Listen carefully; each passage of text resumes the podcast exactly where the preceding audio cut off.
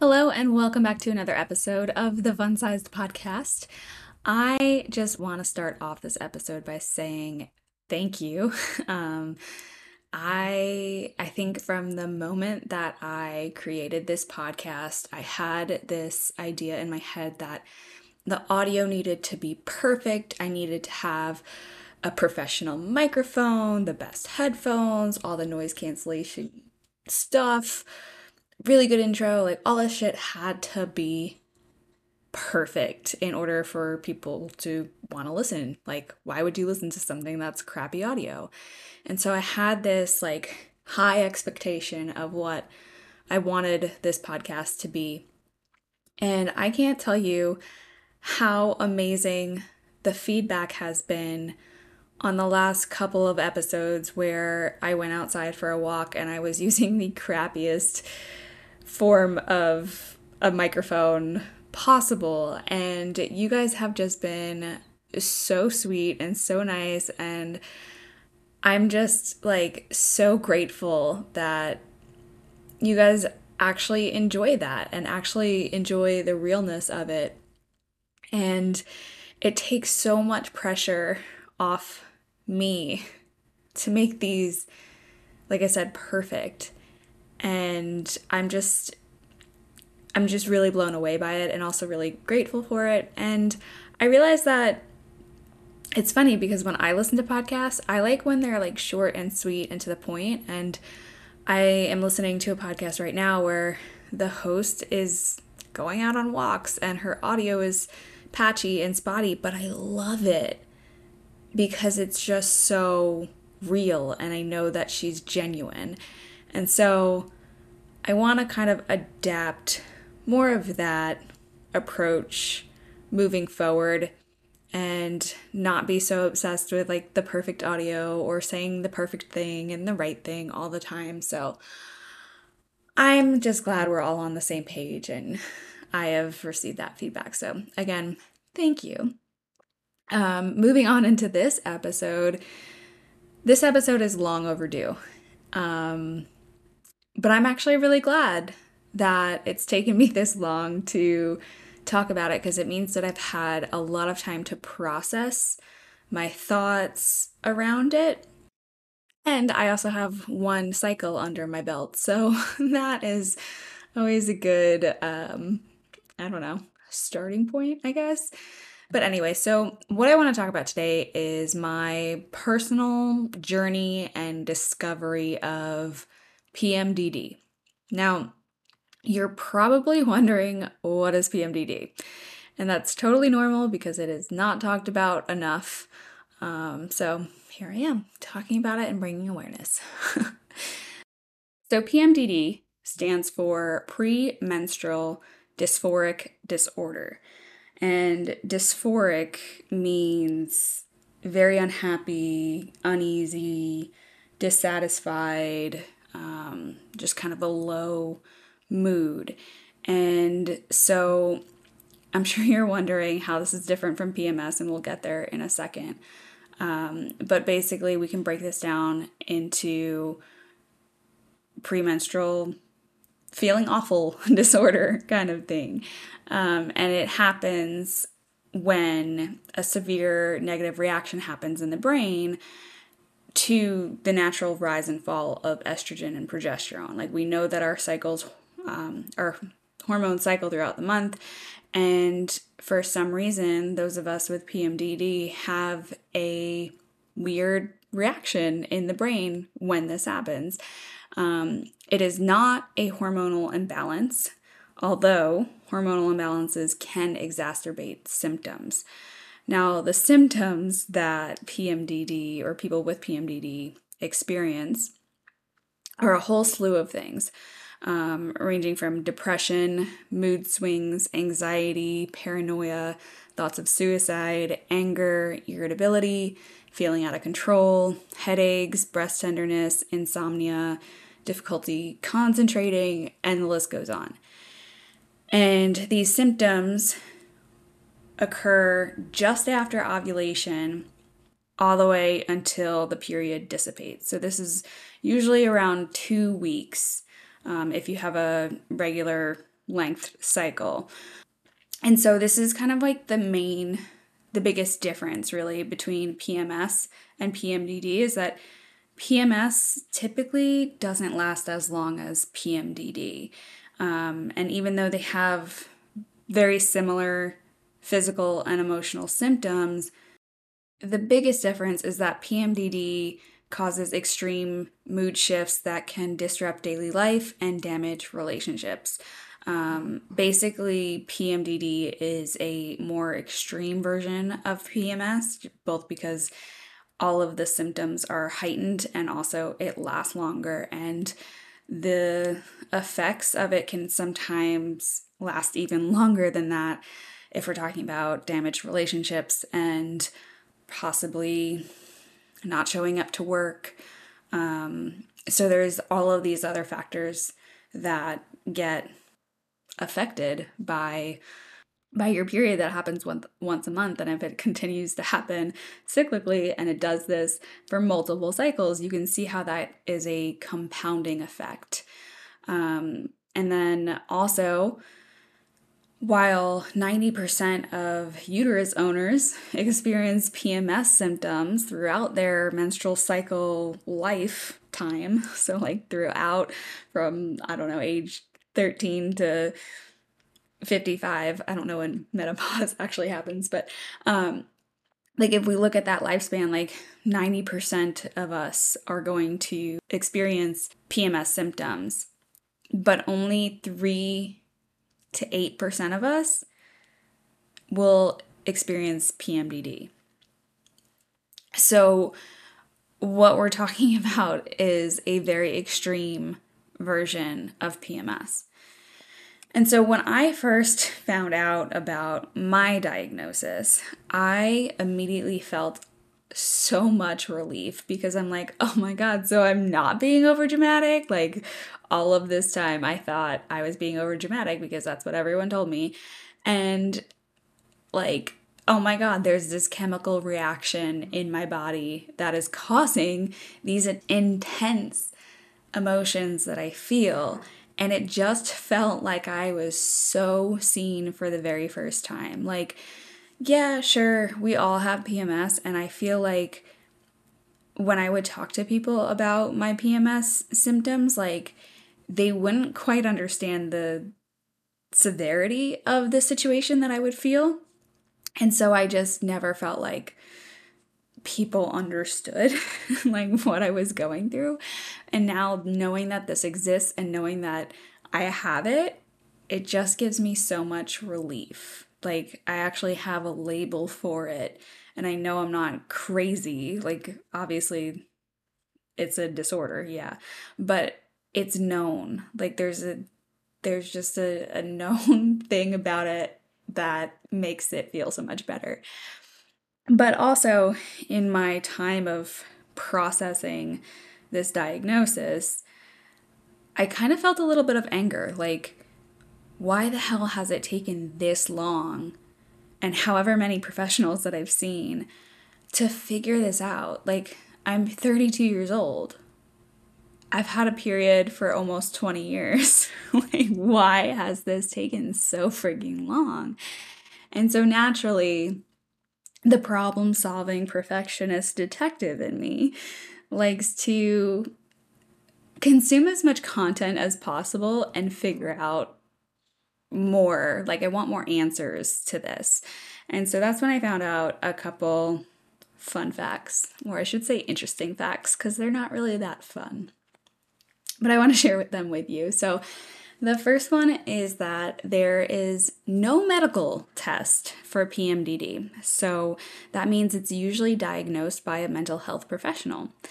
And being that I only started seeing a therapist for the very first time this year, it makes a lot of sense as to why I have not been, I don't want to use the word tested, but why it's never come up with my gynecologist or anyone else that I've seen about these um, issues that I have. So that just, that kind of was like, oh, okay, right.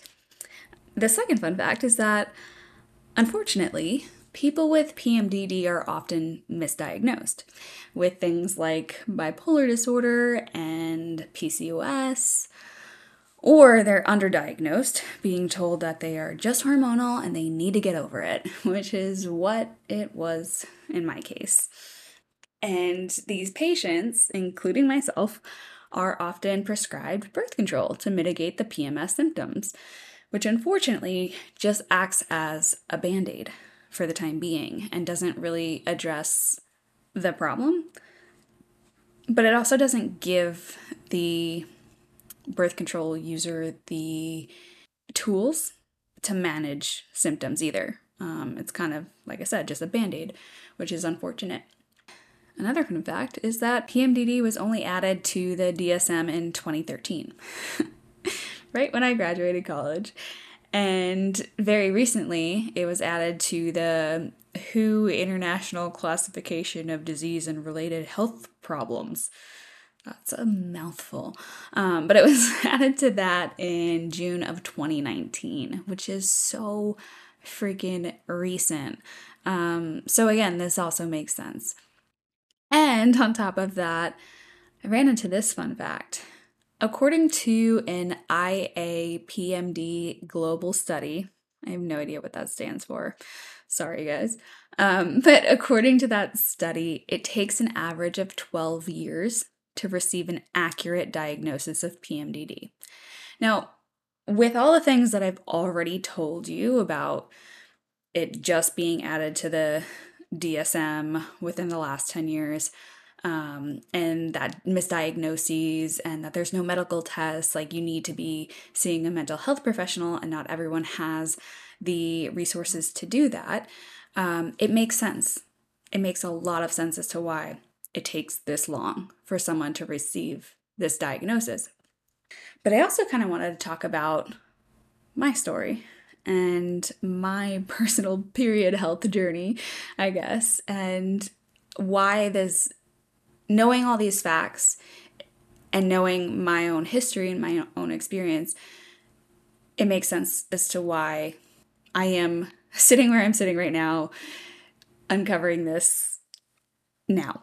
So, like many of us, I had my first period at age 13. At age 15, I went on hormonal birth control, aka the pill, to manage my extreme mood swings. My mom knew that my shit was not okay around the time of the month, and she is a um, she's a nurse. She's uh, she works in the maternity department, so she delivers babies all day long. So she's really tight with all the gynos and all that. So somewhere down the line, I guess talking with one of those doctors, they were like, "Eh, just put her on birth control. She'll be fine." So yeah, that's what happened at age 15. Went on birth control, not necessarily to control birth, but to manage the extreme mood swings that I was experiencing. And then between age 22 and 28, I experienced hypothalamic amenorrhea thanks to competitive bodybuilding. As we know, I was undereating, overtraining. My body didn't think it was safe to have a baby, so it was no longer ovulating, so I was no longer cycling my hormones wasn't getting a period, so I didn't experience any PMS during this time. My mood was very constant and even, and it was pretty amazing, I must say. Um, and that is why I let it go so long without having a period because it was great not having to deal with that and buy tampons and all that stuff. Um, but eventually I realized how bad it was for me, not just now, but in the long game, um, as far as like osteoporosis and heart disease and all that goes. But anyway, uh, back to the story. So, age 22 to 28, wasn't getting a period. I was still taking birth control up until age 25, mostly because it was just a habit and I didn't know that you couldn't get pregnant if you weren't ovulating getting a period, so I just kept taking it anyway. Um, but it was about age 25 where I stopped because I'm like, well, if I'm not getting a period, then what is the point of this? Like maybe it's the birth control, maybe my body doesn't like it anymore. So that's when I got off of it, and my period still never came back. And that's kind of when I started to dig a little deeper, or learn more about it, and whatnot. And then just before turning 28, I got my period back by eating more and moving less and doing all the natural things. Um, I learned a lot about my cycle, not just my cycle, but like the science behind cycles at this time.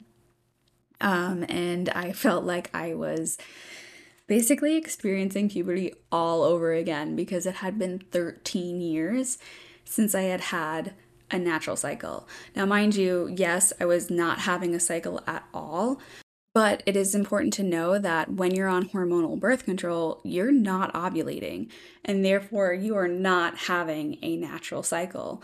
And your period, while you're on a hormonal birth control, is just a withdrawal bleed. It's not a real period. So I for the first time at 28 was experiencing a natural cycle. Now this isn't totally uncommon. A lot of women ha- do experience this because they also go on birth control around you know 15 to 20 and then they get off it when they want to have a baby um, which could be i mean you guys know anywhere from 22 to 40 like i'm just throwing numbers out here so of course, like people have kids earlier and later than that, but I'm just saying it is not uncommon for women to not have a natural cycle. And that's a whole thing in itself that we all have to figure out. So for me, at this point, right, I'm 28, I'm having my hormone cycle for the first time in a long time. Um, my emotions were just all over the place. Like every and on top of that, like the weight gain, there was just so much going on that life wasn't normal to me, right? And I did a lot of experimentation with natural PMS supplements to mitigate a lot of those symptoms. Like, I experienced a lot of breast tenderness. I've told you guys this on the podcast before, um, like, so much so that it's like two weeks out of every month where just my boobs just like throb. They hurt so bad. And nobody could tell me what to do. That's just a normal thing that happens. And I'm like, no, you don't understand. Like, they hurt, they swell, they hurt. Like, I just can't, I don't know what to do about it so bad. But that was just a physical symptom. Like, that didn't even cover any of the emotional and mental symptoms that I was experiencing. But anyway, I say all this because I was trying a lot of different things, a lot of different supplements. Um, and of course, with PMS, supplements and even um, different strategies to mitigate symptoms, like you have to give it quite a few months to see if it actually works because it just, that's just the way of the cycle. So some of these things that I've tried helped, um, but I still felt pretty batshit crazy around my time of the month. And it just felt like it was only getting worse and worse. Like some things would help temporarily, and then I would have the worst period of my life. And then I'd be like, well, I'm back at square one again. So by the, I don't know, I want to say about this time last year, it was the end of summer it felt like depression just hit me like a ton of bricks. And I became way more self critical than I ever have been in the past. But it just made no sense. Like, overall, my life was pretty good. All things considered, I really didn't have a lot to complain about. I have a lot to be grateful for. I have an amazing partner. We have a roof over our head, food on the table. I have a job that allows me to be so flexible. My family like is amazing. I have great friends. Like all things considered, I had a lot of reasons to smile, and yet there I was just sulking in my own misery, even if I had absolutely nothing to be upset about. And I'd just be like, I don't know why I am crying, but I am. and I just felt my absolute lowest. Like I I felt like I didn't have any confidence anymore. I didn't know who I was when I looked in the mirror. I'm like, I don't understand how I did all the things that I did in my past, like bikini competitions, bar contests. Like I don't I don't know how I did any of those things cuz I don't even have a drop of confidence right now. Anyway, I finally started going to therapy and it took a couple sessions for me to express how like it feels like once a month I just get extremely moody and depressed to the point where I cannot function because I cannot stop crying. And that's when my therapist was like, "Well, let's look into the symptoms of PMDD. Let's see if this is something that you do have." And lo and behold, there was only one item on the list of like, it was like 12 things. Um, there was only one thing that I was like, nope, that's not really me. Everything else was like, yep, yep, yep. So it was pretty damn clear that that's what I was or what I am experiencing. And so for me, if we look back on this, it took me 16 years from my first symptom of cyclical mood swings that my mom put me on birth control for. It took me 16 years since then to get an accurate diagnosis. So it totally makes sense as to why it took this long to get a proper diagnosis and to why I'm just figuring this all out now, especially since I didn't even have a cycle for a while. And when I did, I was on birth control, which again can help mitigate PMS symptoms since hormones aren't fluctuating as drastically as they would if you were getting a natural cycle. And also, don't get me wrong, I am I am so thankful for being on birth control as a teen and young adult for so many reasons. And I don't think I personally would have had the maturity to handle this kind of diagnosis at 15, at 20, even at 25, um, as I do now. Like, my point is, I just feel like this all makes sense when I look at all the pieces. And I'm I'm just so grateful that I am aware of it now and that I'm not living the way I did a couple months ago when I just felt like there was no light at the end of the tunnel. Now I feel again like I feel like I have a label for it which makes me able to be more compassionate and I I feel like I'm more able to tell myself it's okay to take time away from work. Um, tell myself it's okay to feel bad sometimes. That it's nothing to do with me and who I am, but more to do with a chemical reaction that's happening inside my brain, and that's okay.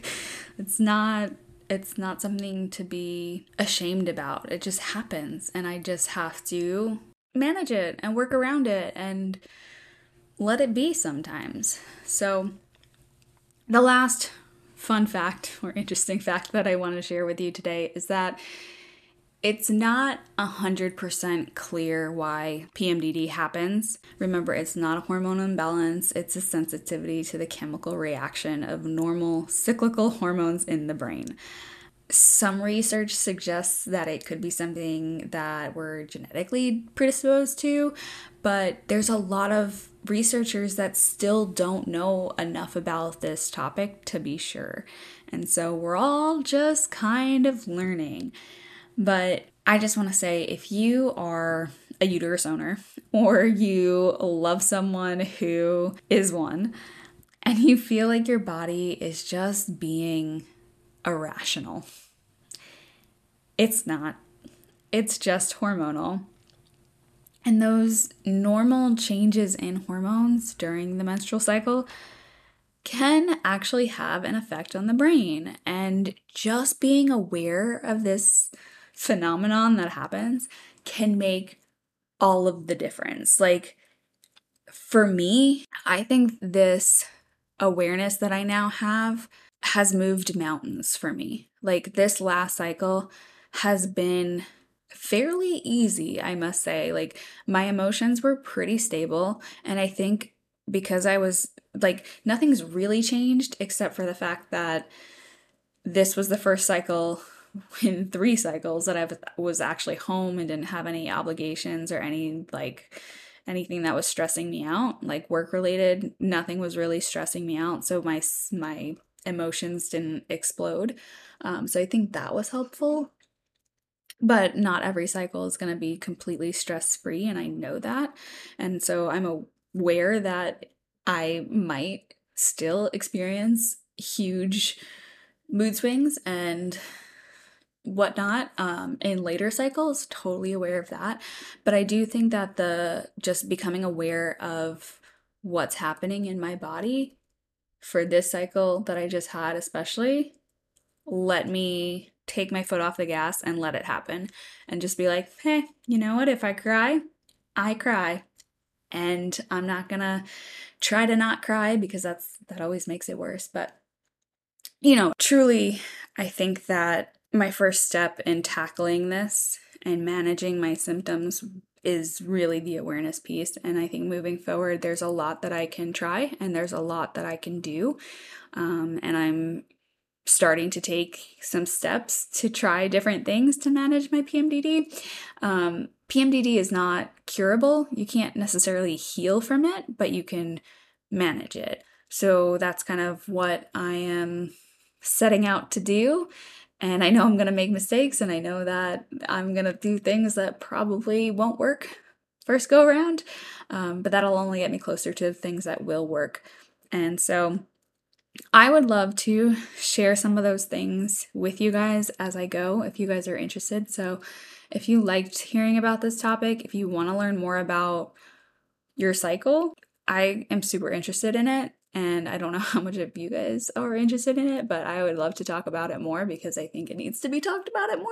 But yeah, so if you guys want to hear more about this topic, um, not just my own personal stories, but like more about the cycle, more about PMDD or even PMS, I um, would love if you would just let me know and we'll take it from there. So, thank you so much for listening to this episode and I'll catch you in the next one.